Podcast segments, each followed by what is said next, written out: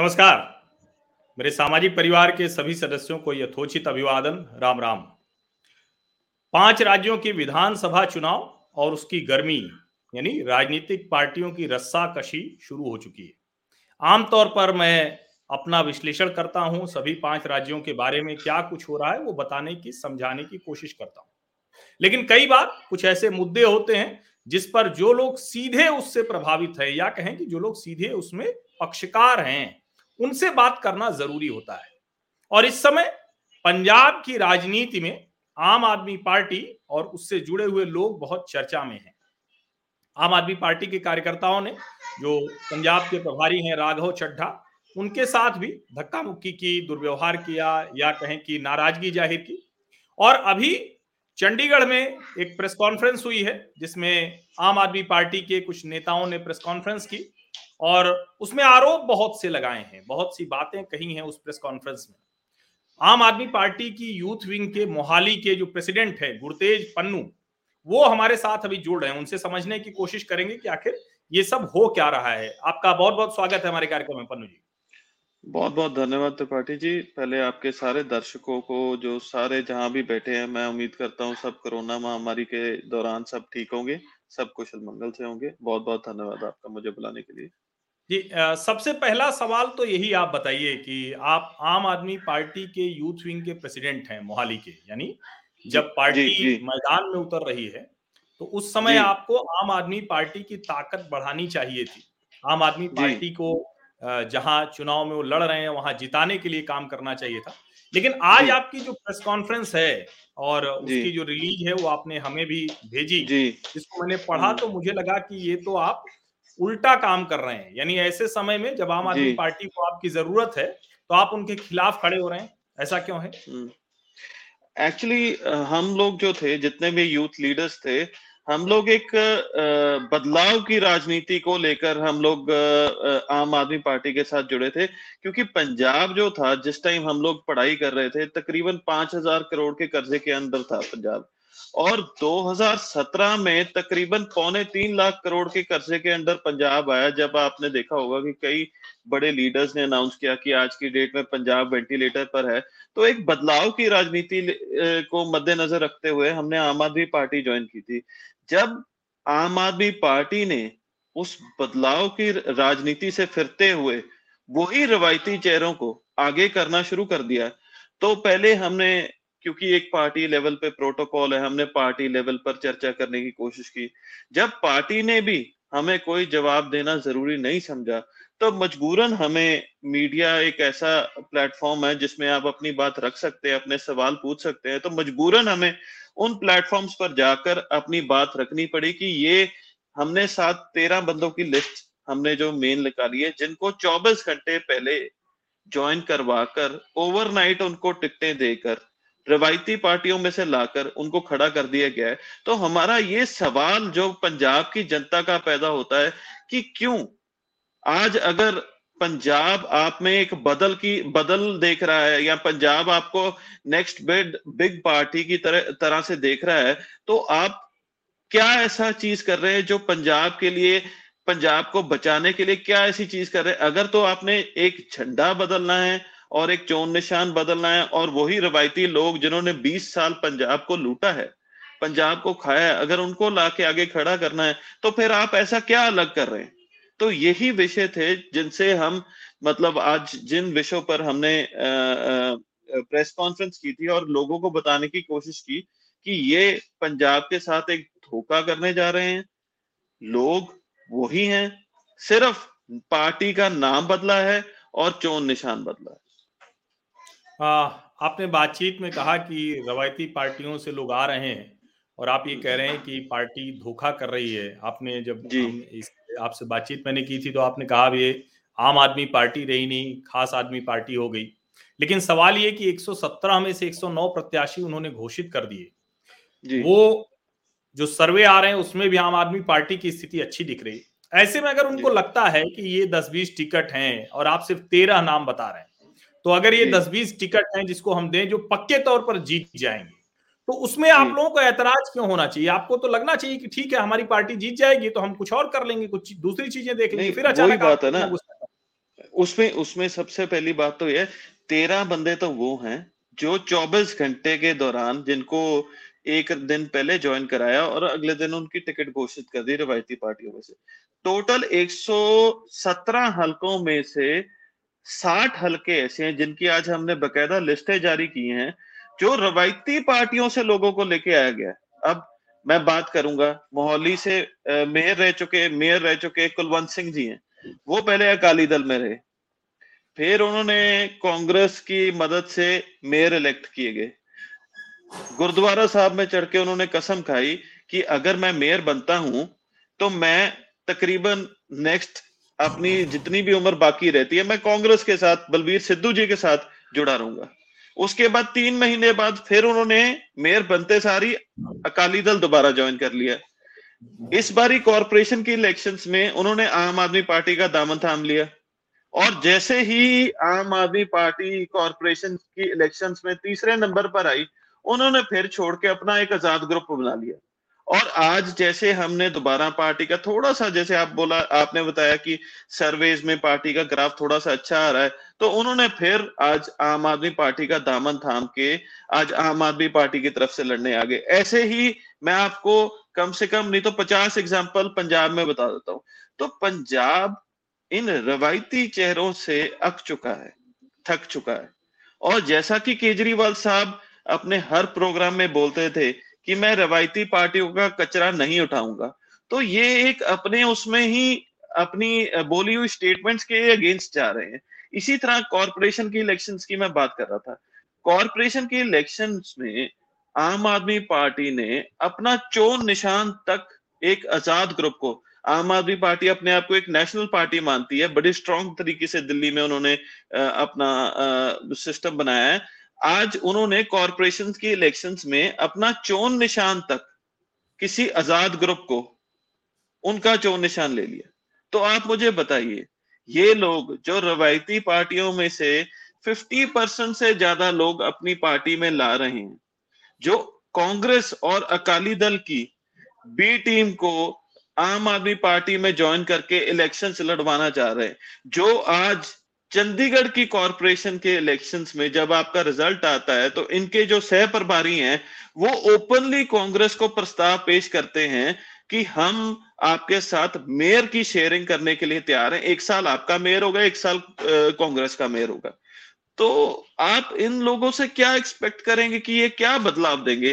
पंजाब को मुझे आप बताइए कि ये पंजाब को कैसे बचाएँगे? इनका रोड मैप क्या है? जिन लोगों ने पंजाब को 20 साल लूटा वही लोग पार्टी का झंडा बदल के आज दूध के धुले नहीं हो सकते, वो भी उतने ही गुनेगार हैं जितने की वो बीस साल वाली पार्टी सो मेरा यही सवाल आपसे है कि आज पंजाब एक बदल जाता है और उस बदल के लिए आपको नए चेहरे आगे लेके आने पड़ेंगे। अगर आपने वही रवायती पार्टियाँ, अकाली दल और कांग्रेस में से रवायती चेहरे लाके अगर आपने आगे लड़ाने हैं तो उन लोगों से आप कैसे उम्मीद रख सकते हैं कि वो आपको जस्टिस देंगे या करप्शन फ्री स्टेट देंगे?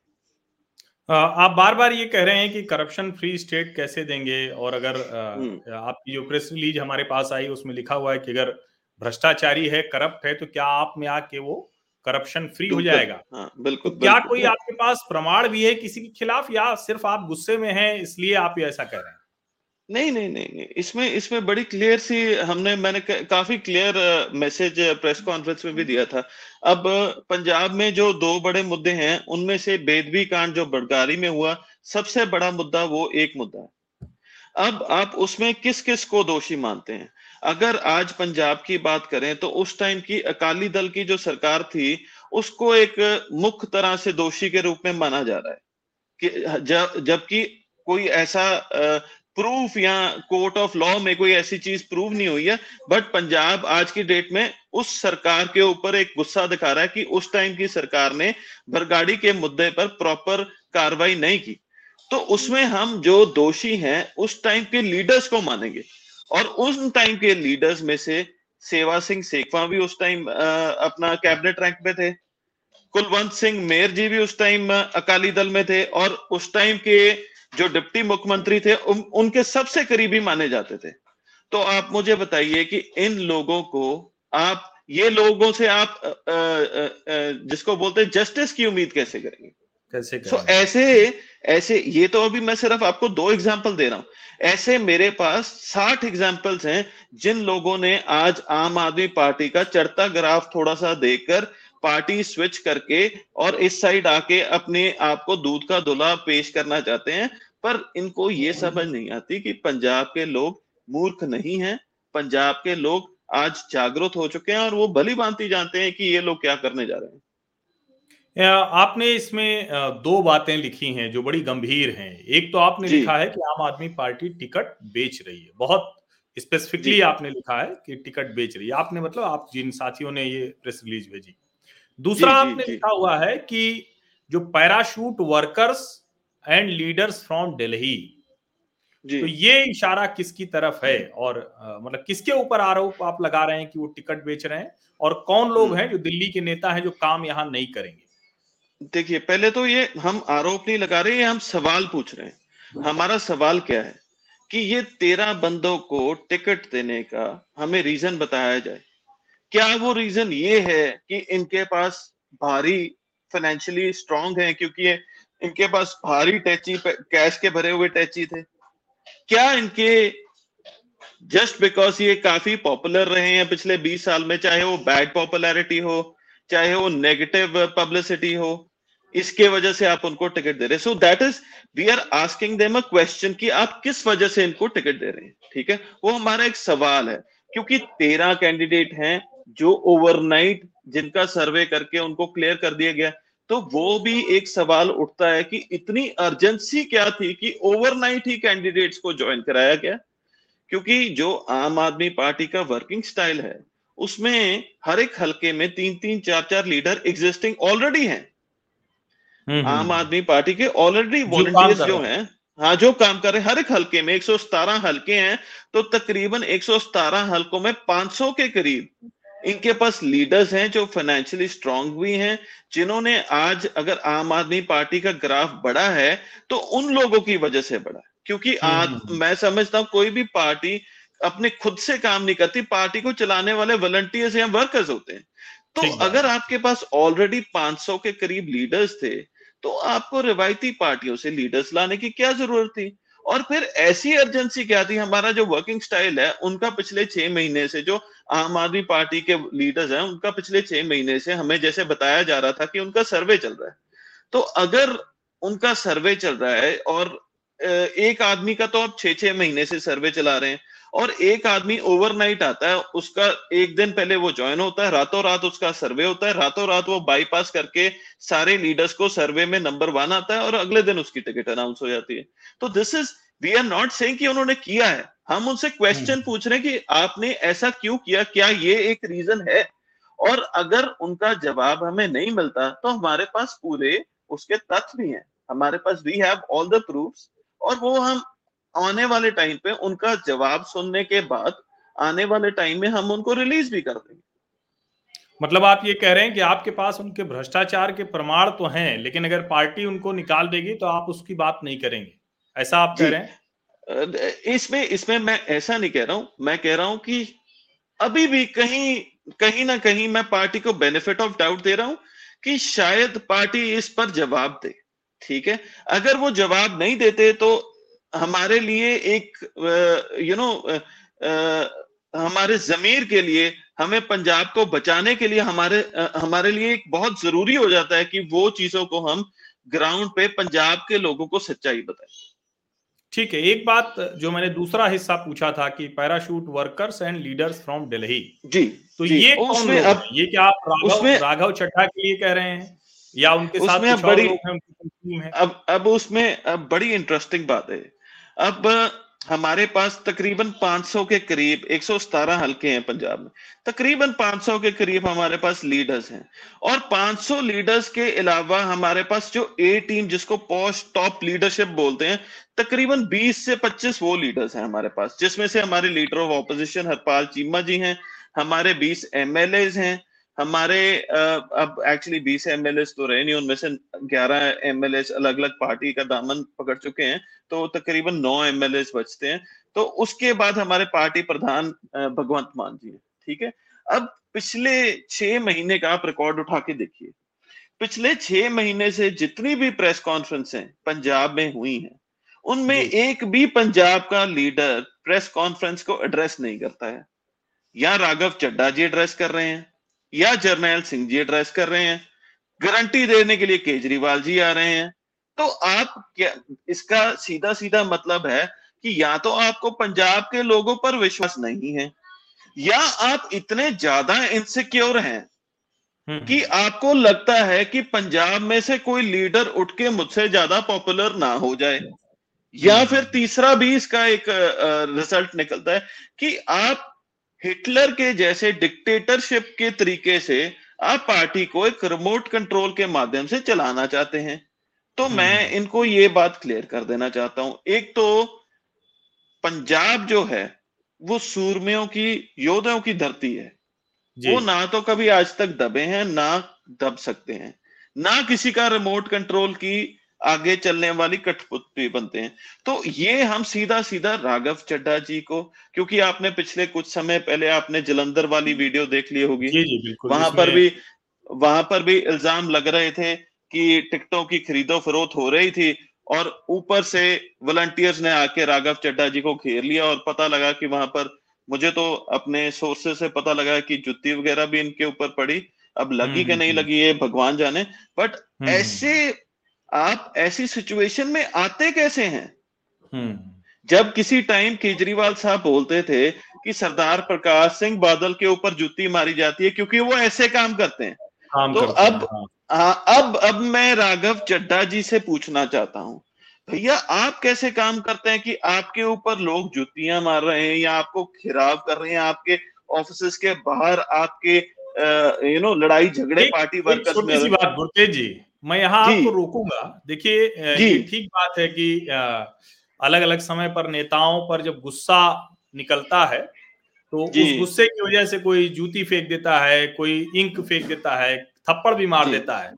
लेकिन जिस पार्टी में आप हैं आम आदमी पार्टी हम लोगों ने दिल्ली में देखा है कि आम आदमी पार्टी की तरक्की में इन थप्पड़ स्याही और जूतों का बड़ा योगदान रहा है। तो कहीं ऐसा तो नहीं कि आप लोग गलत समझ रहे हैं राघव चड्ढा जी के ऊपर अगर आप जो कह रहे हैं कि जूती फेंकी गई तो हो सकता है कि वो बेहतरी दिख रही हो कुछ लोग गुस्से में हो? अगर उसमें कुछ पंजाब के लोगों को अच्छा लग रहा है तो मैं मे बी मैं पॉलिटिक्स को समझने में कुछ गलती कर रहा हूँ मुझे लग... पार्टी के लिहाज से कह रहा हूँ क्योंकि उनको तो मैं... ये अभ्यास रहा है पहले भी कई बार उनके साथ हुआ है लेकिन वो तो सत्ता में आए ना दिल्ली में तो हो सकता है कि पंजाब भी उसी रास्ते पर हो। नहीं अगर अगर पंजाब उसी रास्ते में होता तो आज उनके अठवंजा फिफ्टी एट हल्कोस हल्काज में से कॉन्स्टिट्युएंसीज में से लोग उनको छोड़ के नहीं जा रहे होते। आज हम तकरीबन छह हल्के आज हम इकट्ठे थे जिन्होंने प्रेस कॉन्फ्रेंस की। उनमें से एक फाउंडर मेंबर था। आप समझिए फाउंडर मेंबर जो ऐसा मेंबर मोड़ा सिंह अनजान वो आ, मतलब अपाहिज हैं। एक लाख से चल नहीं सकते। और वो फाउंडर मेंबर थे जिन्होंने पार्टी को उस टाइम खड़ा किया जब पार्टी के पास एक भी वॉलंटियर फिरोजपुर एरिया में नहीं था। नहीं था। आज वैसे लोग पार्टी का दामन छोड़ के जा रहे हैं और तकरीबन 58 कॉन्स्टिट्युएंसीज में से मैं आपको दावे से बोल रहा हूँ आने वाले पाँच छह दिनों में 58 कॉन्स्टिट्युएंसीज जिसमें से मैं आपको लिस्ट भी दिखा देता हूँ। 58 कॉन्स्टिट्युएंसी से लोग आम आदमी पार्टी का दामन छोड़कर किसी ऐसे दामन की तलाश में हैं जो पंजाब के लिए, अपने घर भरने के लिए नहीं, पंजाब के लिए खड़ा हो सके और पंजाब को, जो आज पंजाब की हालत है वेंटिलेटर वाली, उसको वेंटिलेटर से उतार कर तरक्की की राह पर चला सके। आज हमने पहले काफ़ी देर से विचार भी साझे हो रहे थे तो हम एक मंच की तरफ़ भी सोच रहे थे कि एक मंच बना के कोई ऐसा मंच बनाया जाए पंजाब बचाने के लिए, जिसको बनाकर हम एक एक हलके में, जहाँ पर ये रवायती पार्टियों से लाकर लोगों को खड़ा कर रहे हैं, वहाँ पर जाके रैली की जाए और लोगों को जागरूक किया जाए कि ये तो वही लोग हैं यार, जिन्होंने 20 साल पंजाब का शोषण किया है, पंजाब को अच्छे से लूटा है। तो आप आज एक सिर्फ़ चोन निशान बदलने से। आप इनको वोटे डालेंगे। सो मेरा आपसे एक सवाल है। आज तक केजरीवाल जी का एक नारा था। एक मौका केजरीवाल को। केजरीवाल केजरीवाल पंजाब तेरे नाम। आज जो नारा पंजाब के लोग बोल रहे हैं वो बोल रहे हैं केजरीवाल रवायती पार्टियों के नाल पंजाबी में है केजरीवाल आज रवायती पार्टियाँ दे नाल आज पंजाब के साथ नहीं है केजरीवाल। आज केजरीवाल रवायती पार्टियों के साथ है जो वो टिकटें जिस हिसाब से डिस्ट्रीब्यूट कर रहे हैं रवायती पार्टियों को प्रेफरेंस देकर मुझे लगता है केजरीवाल साहब रवायती पार्टियों के साथ हैं। दो सवाल इसी से जुड़े आते हैं। पहला तो ये कि क्या आपको भी टिकट की पेशकश की गई थी? आपको तैयारी करने को कहा गया था और फिर टिकट नहीं दिया गया? और दूसरा सवाल है कि क्या अरविंद केजरीवाल या आम आदमी पार्टी जिसको कहते हैं थोड़ा फ्यूचर का सोचते हैं भविष्य का सोचते हैं पिछली बार वो रह गए थे बहुत कम सीटें उस लिहाज से आई हालाँकि पहली बार के लिहाज से बहुत सी सीटें थी लेकिन जो उम्मीद थी उनको उस पर वो खड़े नहीं उतरे सौ के ऊपर वो सोच रहे थे दावा कर रहे थे पच्चीस रह गए जो आप लोगों ने भी कहा तो बहुत नीचे थे लेकिन इस बार भी जो आ रहा है तो हंग असेंबली जैसी स्थिति है तो कहीं आपको ये लगता है क्या कि अरविंद जी या उनकी पार्टी ये सोच रही कि चलो ठीक है भाई कल को नहीं हुआ तो कांग्रेस के साथ मिलकर सरकार बना लेंगे। इसका वो रास्ता एक गुंजाइश छोड़ के रख रहे हैं। अरे, इसका सिर्फ़ कांग्रेस के साथ नहीं, मैं आज आपको लिखित रूप में दे सकता हूँ कि अगर हंग असेंबली जैसी सिचुएशन कोई पैदा होती है, ये कांग्रेस नहीं अकाली दल के साथ भी मिलकर, जिन, जो इनका कट्टर विरोधी है, जिसको लेकर इन्होंने पूरे पंजाब में, आज की डेट में कांग्रेस की सरकार है पंजाब में। अब तो चोन जाप्ता लग गया है बट कांग्रेस की सरकार थी। लास्ट जो इनकम्बेंट गवर्नमेंट थी वो कांग्रेस की थी। और सबसे ज़्यादा हाँ, अभी भी है। हाँ चोन जाप्ता जब तक नई सरकार नहीं बनती तो कांग्रेस की सबसे ज़्यादा जो प्रचार केजरीवाल साहब की पार्टी आम आदमी पार्टी जो सबसे ज़्यादा प्रचार जिस सरकार के कांग्रेस के खिलाफ जिस पार्टी के खिलाफ कर रही थी वो कांग्रेस है। और हम्म। जब सबसे पहली बार इनकी दिल्ली में गवर्नमेंट बनती है तो ये आउटसाइड सपोर्ट कांग्रेस की लेते हैं आज हम्म। भी जब चंडीगढ़ में कॉरपोरेशन की इलेक्शंस होती हैं और आम आदमी पार्टी को चौदह सीटें आती हैं तो राघव चड्डा जी सबसे पहला प्रस्ताव ये देते हैं कि मुझे कोई हमें कोई आशंका नहीं है कि अगर कांग्रेस हमें आउटसाइड सपोर्ट देकर हमें सपोर्ट देकर मेयर की शेयरिंग करें। मतलब सत्ता की शेयरिंग के लिए ये अपनी आइडियोलॉजी से भी फिर जाएँगे। हम्म, हम्म, हम्म। आप इस बात को समझने की कोशिश कीजिए। इन्होंने पंजाब को एक सपना दिखाया कि आम आदमी पार्टी आम घरों के लड़के उठ के आएँगे और आम आदमी पार्टी में लीडर बनेंगे और पंजाब को बचाएँगे। पर साथ में ही ये रवायती पार्टियों को ये भी क्लियर करते हैं कि अगर हमें सत्ता हासिल करने की ज़रूरत पड़ी कोई ऐसी सिचुएशन आती है तो हम कभी भी अपनी आइडियोलॉजी से फिर जाएँगे और रवायती पार्टियों से मदद मांगने में संकोच नहीं करेंगे। तो इसमें मुझे इनका स्टैंडर्ड नहीं समझ आ रहा है किसी भी लेवल पे। मुझे तो अब ऐसा लगने लगा है कि ये जो रवायती पार्टियाँ हैं पंजाब में उनसे भी ज़्यादा डेंजरस लेवल से इनकी थिंकिंग है और उनसे भी ज़्यादा नेक्स्ट लेवल से ये पंजाब के लिए डेंजरस है। सो अब हम उन चीज़ों को लेकर पंजाब में हम जाएँगे और लोगों को जागरूक करेंगे कि ये ये कुछ कर रहे हैं, क्योंकि काफ़ी हद तक जो खबरें हैं, जैसे आज भी हमारी प्रेस कॉन्फ्रेंस थी, मैं किसी मीडिया वाले भाई के अगेंस्ट नहीं बोलना चाहता, बट जितनी मेरे पास इंफॉर्मेशन है, कई चैनलों पर आम आदमी पार्टी ने हमारी वो प्रेस कॉन्फ्रेंस नहीं चलने दी। सो बेसिकली ये जो बेसिकली ह्यूमन राइट्स वायलेशन जो भी आप इसको समझें ये किसी और ही लेवल पर जाकर राजनीति खेलना चाहते हैं जो पंजाब को वारा नहीं है। ये बड़ा खतरनाक आपने बताया। दिल्ली में भी ये आरोप लगता है कि उन्होंने हम्म। विज्ञापन देकर मुख्य धारा के मीडिया को अपने कब्जे में ले लिया है अपने लिहाज से खबरें चलवाते हैं और पूरी तरह से तरह से भी विरोध की खबर हुई तो वो नहीं चलाते हैं। लेकिन हम्म। अब दो सवाल इसी से जुड़े और आ गए और मैं उम्मीद करता हूँ कि आप क्योंकि जिस स्थिति में है आप उसमें इन दोनों सवालों का सही जवाब देंगे। पहला तो ये कि अभी जो बहुत ज़्यादा चर्चा में है जो प्रधानमंत्री नरेंद्र मोदी गए वहाँ और भारतीय जनता पार्टी कोई प्लेयर है नहीं वहाँ पंजाब में अभी कोई ऐसी प्लेयर दिखती नहीं है। वैसे भी अकाली से वो अलग होने के बाद उनका कोई बहुत आधार दिखा नहीं। ठीक है चंडीगढ़ में वो चुनाव जीत गए तो आम आदमी पार्टी आरोप लगाती है कि गलत तरीके से जीत लिया। लेकिन मेयर तो उनका बन गया। क्या प्रधानमंत्री नरेंद्र मोदी जिस तरह से वापस लौटे मैं ये नहीं कहता हूँ कि चन्नी जी ने सब गड़बड़ कराया होगा जानबूझकर कराया होगा ये भारतीय जनता पार्टी आरोप लगा रही है।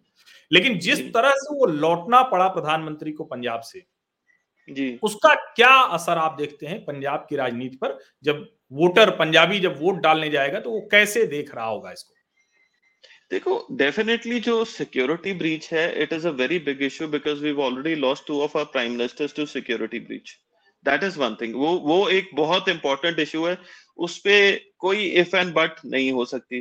पर उसके साथ चलते ही आप एक ये भी इशू मानिए कि रैली में जितना वो अज्यूम कर रहे थे कि जितने लोग आएँगे उतने लोग वहाँ पर पहुँचे नहीं।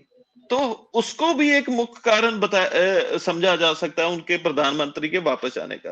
रही बात सिक्योरिटी की, कि प्रधानमंत्री की सिक्योरिटी और उनकी गाड़ियों के काफले के पास लोग पहुँच के that is that is a very big issue and security breach उसमें कोई, मैं मैं उसमें कोई ज़्यादा कमेंट नहीं कर पाऊँगा। बट हाँ ये भी एक सच्चाई है और पंजाब के लोग इस इस चीज़ को मानते हैं कि जो उस रैली में जिस हिसाब से इकट्ठ प्रोजेक्ट किया गया था, उस हिसाब से लोग वहाँ पर इकट्ठे हुए नहीं। और कहीं ना कहीं, क्योंकि जो तीन काले कानून थे, उनके खिलाफ पंजाब बहुत जोरों जो शोरों से डट के उसके विरोध में खड़ा रहा है और उसके कारण जो सेंटर की भाजपा सरकार है जो कि मोदी सरकार है उसके खिलाफ कहीं ना कहीं रोष पंजाब में ज़रूर है। पर जो बात जहाँ बात आती है वोटिंग की वोटिंग की आई कैन नॉट प्रिडिक्ट कि किस लेवल पे उन, उनके ऊपर किस उनके हक में वोटिंग होगी या उनके अगेंस्ट होगी that I can not predict पर आज की जो स्थिति है उसके हिसाब से हाँ उनका विरोध है। और जो वहाँ पर सिक्योरिटी ब्रीच हुआ वो नहीं होना चाहिए था। उसके लिए लोगों की कुछ लोगों की सिंपति भी उनके साथ गई। कुछ लोगों ने उसको इस तरीके से भी देखा कि ये एक जिसको आप बोल सकते हैं कि यू नो इसलिए किया गया क्योंकि वहाँ पर लोगों का इकट्ठ उस हिसाब से नहीं था। जिस स्टैंडर्ड पे आ, हमारे प्रधानमंत्री साहब एक रैली करते हैं उस स्टैंडर्ड से लोगों का वहाँ पर इकट्ठ नहीं हाँ ठीक है। अभी भी आप थोड़ा सा स्पेस थोड़ी सी गुंजाइश ले रहे हैं बहुत सीधे सीधे नहीं बताना चाह रहे हैं। लेकिन हम इसको अब दूसरे सवाल को पूछते हैं जिसको आपने कहा कि हर पंजाबी कृषि कानून के साथ लड़ा। तो हम्म। आपको क्या लगता है कि कृषि कानून विरोधी जो आंदोलन हुआ उस आंदोलन को अब तो चूँकि कृषि कानून वापस हो गया तो जी, उसका जी. लाभ किसको सबसे ज़्यादा मिलेगा? आम आदमी पार्टी जो किसानों की पार्टी बन गई है राजेवाल जी की जो एक समय में लग रहा था कि आपके साथ समझौता हो जाएगा। कांग्रेस पार्टी या फिर अकाली दल और बसपा को या इसका जो विरोध है उसकी वजह से पंजाब लोग कांग्रेस बीजेपी और ढींसा ये जो कहा जा रहा है कि कुछ शायद कर सकते हैं वो एकदम नहीं कर पाएँगे। पंजाब का गुस्सा बहुत ज़्यादा है। तो गुस्सा इनको झेलना पड़ेगा या लाभ किसको होगा ये बताइए। देखिए अगर आप बात करें तो ये जो तीनों कृषि कानून हैं इनके अगेंस्ट पंजाब ने एक बहुत बड़ी लड़ाई लड़ी है। बट इसके साथ ही हमें ये देखना बहुत ज़रूरी है कि तीनों कृषि कानून आज की डेट में वापस होने के बाद आज पंजाब एक चीज़ देख रहा है कि ऐसा कौन सा देर है जो पंजाब को दोबारा तरक्की की राह पर चलाए। सबसे इंपॉर्टेंट बात यह है कि आज पंजाब का कर्जा साढ़े तीन लाख करोड़ है। और fifty percent of our revenue that we earn in Punjab लेकिन गुरतेज जी अगर हम ये हाँ कहेंगे तो पंजाब में तो अगर खेती में निवेश नहीं आएगा ये कानून तो निवेश लाते अब इस पर लंबी बहस हो जाएगी क्योंकि अब तो वापस भी हो गया। लेकिन अगर खेती में निवेश चाहिए तो उस, उसके लिए भी ज़रूरत था। और पंजाब में ये जो कृषि कानून विरोधी आंदोलन है जिसको मैं तो कम से कम किसान विरोधी ही मानता हूँ मेरी अपनी निजी राय हालाँकि लेकिन क्योंकि पूरी इंडस्ट्रियल बेल्ट वो खराब हो गई। अंबानी अडानी कह के जियो का टावर तोड़ दिया गया अडानी के लॉजिस्टिक सेंटर खत्म कर दिए गए। इतने दिनों तक यानी करीब करीब 16 महीने सवा साल डेढ़ साल करीब पूरी तरह से वो ठप रहा। आप हाईवेज पे टोल प्लाजा पे कब्जा कर लिया तो ये तो तरीका कैसे ठीक होगा? ऐसे तो पंजाब कैसे आगे बढ़े नहीं मैं मैं इसके साथ हंड्रेड परसेंट सहमत नहीं हूँ। जो जो हमें रेवेन्यू लॉस हुआ पंजाब में उन चीज़ों से मैं आपकी बात बिल्कुल अच्छे से समझ रहा हूँ कि जो टावर तोड़े गए जो टोल प्लाजा पर कब्जा कर लिया गया जो यू नो सड़कें काफ़ी अलग सी चीज़ें उनके साथ मैं सहमत नहीं हूँ। पर इसके साथ ही मैं इस बात से सहमत हूँ कि जो भी कानून हिंदुस्तान सरकार बनाती है वो हिंदुस्तान के लोगों के लिए बनाती है। अगर लोग उसके साथ खुश नहीं है अगर लोग उसको समझकर उनके साथ खुश नहीं है तो फिर उनका फ़ायदा क्या है? सो so, मैं इसमें इस डिबेट में ज़्यादा डीप डेप्थ में नहीं जाना चाहूँगा बट मैं आपको इतना ज़रूर बताना चाहूँगा कि आज की डेट में जो पंजाब है पंजाब आज की डेट में एक ऐसे लीडर की तलाश कर रहा है जो उनको रोड मैप दिखा सके जो उनको बता हम्म। सके कि हम इंडस्ट्रियल हब बनाने जा रहे हैं पंजाब को हम यहाँ पर आपको टैक्स बेनिफिट देंगे। कोई दिखता है क्या? देखिए बहुत से अच्छे अच्छे बहुत से अच्छे अच्छे लीडर्स हैं पंजाब में। ऐसा नहीं मैं कहूँगा कि कोई ऐसा अच्छे लीडर्स नहीं है। एंड यूथ में बहुत अच्छे अच्छे लीडर्स हैं जो इनोवेटिव हैं जिनके पास आइडियाज़ हैं जिनके पास रोड मैप्स हैं। बट क्या है कि उनको वो स्टेज सेटअप नहीं मिल पा रहा है? क्योंकि आज जो रवायती पार्टी है जिनमें आज आम आदमी पार्टी भी एक बन चुकी है वो उन्होंने इस तरीके से मीडिया को कैप्चर कर लिया है कि वो राघव चड्ढा राघव चड्ढा भी यूथ हैं अरविंद जी भी यूथ कहे जा सकते हैं यूथ लीडर के तौर पर तो वो तो कह रहे हैं कि हमने यूथ को ही पंजाब में अपने साथ किया है हमारे साथ यूथ है पूरा। Exactly exactly. तो किसी टाइम आम आदमी पार्टी को एक यूथ बेस्ड पार्टी माना जा रहा था। आज आम आदमी पार्टी के पाँच प्रोमिनेंट चेहरे, जो पाँच प्रोमिनेंट हलकों में से थे, जिनमें से मोहाली सबसे बड़ा हल्का है पंजाब के लिए, क्योंकि मोहाली ऐसा हल्का माना जाता है जैसे गुड़गांव, हरियाणा के लिए, वैसे मोहाली पंजाब के लिए। तो ऐसे पाँच प्रोमिनेंट जो एक स्टेट वाइस प्रेसिडेंट एक फाउंडर मेंबर एक डिस्ट्रिक्ट प्रेसिडेंट एक्चुअली दो डिस्ट्रिक्ट प्रेसिडेंट जिन्होंने आज पार्टी का दामन छोड़ा है तो आप समझ सकते हैं कि एक यूथ बेस्ड पार्टी में से पाँच प्रोमिनेंट यूथ अगर पार्टी का दामन छोड़ के जा रहे हैं, और मैं आपको बता रहा हूँ कि आने वाले दिनों में फिफ्टी एट कॉन्स्टिट्युएंसीज के यूथ के जो लोग हैं, और भी छोड़ के जाएँगे तो यूथ बेस्ड पार्टी में से अगर यूथ ही आप माइनस कर लें तो बचा क्या? सो so, मैं समझता हूँ आपकी बात कि किसी टाइम वो लोग इस चीज़ का दावा करते थे पर आने वाले इलेक्शन उनको क्लियर कर देगी। पिछली बार भी वो सौ सीटों का दावा करते थे कि हम सौ सीटें जीतते हैं। तीन दिन पहले इलेक्शन से तीन दिन पहले तक संजय सिंह जी और दुर्गेश पाठक जी अलग अलग मीडिया चैनल्स पर दावा करते थे कि हम सौ से ऊपर सीटें लेके जाएँगे। पर सीटें मिली कितनी? तीस। दो अच्छा लेकिन ये बताइए फिर यूथ जाएगा किधर? किस पार्टी के साथ जा सकता है? मैं मैं मैं यही आपको बताने जा रहा था आपने पिछली बारी कहा यूथ एक ऑल्टरनेटिव देख रहा है। कोई ऐसा इनोवेटिव लीडर जो आगे आके उनको बता सके कि मैं जॉब्स कैसे क्रिएट करूँ? नहीं लेकिन अब देखिए ये गुरुतेज जी ये मुझे लगता है कि ये डिप्लोमेटिक आंसर देने का वक्त नहीं रहा क्योंकि पार्टियाँ आपके सामने हैं लोग आपके सामने हैं गठजोड़ आपके सामने है अकाली बसपा है कांग्रेस है चन्नी जी की अगुवाई में सिद्धू जी भी हैं फिर इधर पंजाब लोक कांग्रेस है भाजपा ढिंडसा जी हैं आम आदमी पार्टी। तो प्लेयर तो यही है और बलवीर राजेवाल को अगर आप माने तो वो भी प्लेयर है। देखिए किसान एक बहुत प्रोमिनेंट धड़ा है इसको आप नकार नहीं सकते। आज की डेट में जो किसान पार्टी बनाने जा रहे हैं अगर वो उसको मैनेज कर पाए प्रॉपरली अगर वो कैंडिडेट्स प्रॉपरली अपनी जैसे आम आदमी पार्टी ने सीटों की खरीदो फरोख्त हो रही है ये ना हो और वो अपने कैंडिडेट्स को प्रॉपरली मैनेज कर पाए तो they will become a very prominent धीर बन जाएँगे वो। पर अगर आप इसको प्रॉपरली मैनेज नहीं कर पाए आज पाँच धैर का कॉन्टेस्ट होने जा रहा है पंजाब में। आम आदमी party Congress Akali Dal Baspa BJP alliance and किसान। सो ट्वेंटी परसेंट वोट्स वाला सरकार बनाने जाएगा। सो so, इस चीज़ में आपको एक बहुत प्रोमिनेंट चीज़ देखनी है कि हिंदू वोटिंग पैटर्न्स क्या होते हैं कास्ट वाइज वोटिंग पैटर्न्स क्या होते हैं पढ़े लिखे लोग कैसे वोट करते हैं। So there are lot of pros and cons but actually to cut it short मुझे लगता है जो आज की डेट में यूथ है वो स्टिल अभी it is an open book वो आज की डेट में भी देख रहा है अभी इनमें से कौन सा लीडर वो है जो मुझे मजबूर जो मेरी आज मजबूरियों का आंसर बनेगा जो आज मुझे अपना देश छोड़कर भगवंत मान अगर बन पाते तो आज हम लोग पार्टी छोड़ के ना जाते। भगवंत अच्छा, मान भगवंत मान को मुख्यमंत्री बनाना चाहते थे? नहीं भगवंत मान मुख्यमंत्री तो तभी बनेंगे जब उनको उस हिसाब से वोटे पड़ेंगे एमएलए बनेंगे। अरविंद जी ने एक इंटरव्यू में कहा था क्योंकि मैं भी वहीं था तो एक चैनल पर। तो उसमें उन्होंने कहा कि भाई उनसे पूछा गया कि आप क्यों नहीं भगवंत मान को बना देते? तो उन्होंने कहा कि मुख्यमंत्री का चेहरा अगर हम घोषित करें तो फिर चुनाव चढ़ना चाहिए उतरना नहीं चाहिए इसीलिए हम नहीं घोषित कर रहे हैं हाँ वो basically what he trying to do is जितना इलेक्शंस के नज़दीक जाके घोषित करना चाहते हैं एक तो उनकी वो स्ट्रैटेजी है। एक उनकी स्ट्रैटेजी ये थी कि वो बाकी सारी पार्टियों में से देखना चाहते थे कि हमें बेस्ट चेहरा कौन सी पार्टी दे सकती है। पहले सिद्धू साहब को भी ट्राई किया गया क्योंकि वो उनकी सबसे बड़ी प्रॉब्लम पता क्या है? मिस्टर हाँ। Arvind Kejriwal biggest problem is he doesn't rely on his own sources जो उनके पास सोर्सेस हैं रिसोर्सेस हैं जो उनके पास लीडर्स हैं उन पर उनको बिल्कुल ही विश्वास नहीं है। हम्म, एक परसेंट भी विश्वास नहीं है। आज की डेट में दिल्ली की सारी टीम पंजाब आके बैठी है। और हम्म। एक डिस्ट्रिक्ट प्रेसिडेंट अपनी टीम तक खुद से नहीं बना सकता।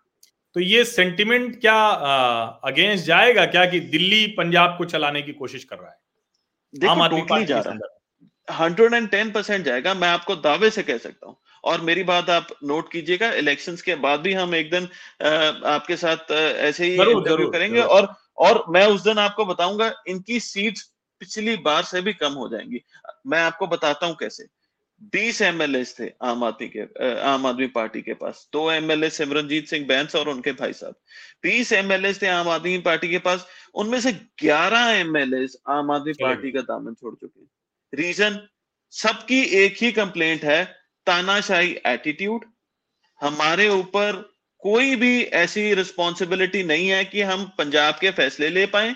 पंजाब के सारे फैसले एक ग्रुप जो दिल्ली से आता है जिनके लीडर मिस्टर संदीप पाठक हैं, सारे पंजाब के फैसले वो लेते हैं। हमारे पंजाब के प्रधान साहब तक उनके पास इतनी भी पावर नहीं है कि वो अपनी मर्ज़ी से अपने पंजाब का ढांचा जो है उसको बना सके। जो हमारा पंजाब का ढांचा है, वो भी दिल्ली से बना बनाया आता है और अनाउंसमेंट होने के बाद दो तीन दिन बाद हमारे पंजाब प्रधान को पता लगता है कि, ओह, पंजाब का ढांचा बन गया अनाउंस भी हो गया और मेरे ग्रुप मेरे जो मैं लोग लगाना चाहता था, उसके एंटी डिफरेंट लोग लगा दिए। सो दिस इज़ ये चीज़, इसी चीज़ ने पिछली बार आम आदमी पार्टी को मार मारी थी। पिछली बार भी दिल्ली से लोग उन्होंने जाके उनको ड्यूटीज़ तक बांट दी थी कि सेक्रेटरीट में दिल्ली से वो वाला आदमी बैठेगा, जो कैबिनेट मेंबर्स को जो कोठियाँ मिलेगी, उनमें दिल्ली से वो वाली टीम बैठेगी। जैसे हमारी आज लीडर ऑफ़ ऑपोजिशन की जो रेजिडेंस है ऑफिशियल रेजिडेंस है उसमें सारी दिल्ली से टीम आके बैठी हुई है। तो अच्छा। इस आ, इस तरीके से ये उनको कंट्रोल करना चाहते हैं पंजाब को। आ, ये हमेशा ये चीज़ भूल जाते हैं कि पंजाब ने दिल्ली जीती थी। दिल्ली ने पंजाब नहीं जीता था। और आज की डेट में भी पंजाब को आप प्यार से चाहे पंजाब की जान भी मांग लो पर अगर आप उनको दबाने की कोशिश करोगे वो बाउंस बैक करेंगे और वो उससे भी डबल फोर्स से आपको मारेंगे। ये बात इतिहास गवाह है। हमने भी देखी है आपने भी देखी है और आगे वाला आने वाला टाइम जो है अरविंद केजरीवाल जी को भी दिखाएगा। नहीं ठीक बात है। ये तो आपने कह दिया कि अरविंद केजरीवाल हिटलर शाही कर रहे हैं तानाशाही कर रहे हैं करप्शन के भी जी, चार्जेस लेकिन अब चूँकि आपने कहा कि पंजाब को प्रेम से जीता जा सकता है जी अब प्रधानमंत्री नरेंद्र मोदी ने कहा कि हम समझा नहीं सके और कानून वापस ले लिया। चलिए उसको माना कि मजबूरी में लिया। लेकिन उन्होंने एक और ऐलान किया। जी। गोविंद सिंह जी के गुरुपुरब पर। उन्होंने जो कहा कि वीर बालक दिवस मनाएँगे। और सचमुच कोई कुछ भी कहे लेकिन ये बड़ा दुर्भाग्य है देश का कि गुरु जी के साहिबजादों के बारे में हम हम्म। हिंदुस्तान के लोग हम हिंदू हम सिख हम भारत के लोग कम जानते हैं। कम जानते हैं मतलब ऐसा नहीं लोग नहीं जानते जानते हैं हम्म, लेकिन उसकी हम्म, चर्चा हम नहीं करते हैं। अब प्रधानमंत्री ने हैं, 26 दिसंबर को प्रतिवर्ष वीर बालक दिवस मनाने का तय किया साहिबजादों हम्म। की स्मृति में उनके साहस और त्याग के लिए धर्म के रास्ते जी, के लिए। तो अब ये तो प्रेम का रास्ता है इसका कुछ प्रभाव चुनाव पर पड़ेगा क्या? आखिरी सवाल आपसे। बिल्कुल पड़ेगा बिल्कुल पड़ेगा। पहले तो मैं उनका बहुत बहुत धन्यवाद करना चाहता हूँ कि उन्होंने पंजाब के लोगों की मांग को देखते हुए कि उन्होंने समझा इस चीज़ को कि वो हमें उन कानूनों के बारे में प्रॉपरली या समझा नहीं पाए, या वो चीज़ हमें उस तरीके से अपील नहीं हुई। और उस चीज़ को मद्देनजर रखते हुए उन्हें तीनों कानून जो है वापस लिए। उसके बाद जो उन्होंने अनाउंसमेंट किया हमारे साहिबजादों के लिए, उसके लिए भी मैं उनका बहुत धन्यवादी हूँ। उसका बहुत अच्छा इम्पैक्ट जाएगा जो सिख कम्युनिटी है it's a very religiously attached community तो जो जो आदमी हमारे लिए प्यार का एक हाथ आगे बढ़ाता है, हम उसको गले लगाते हैं। हमारी जो सिख कम्युनिटी है, उसको गले लगाती है। पंजाबी कम्युनिटी उसको गले लगाती है।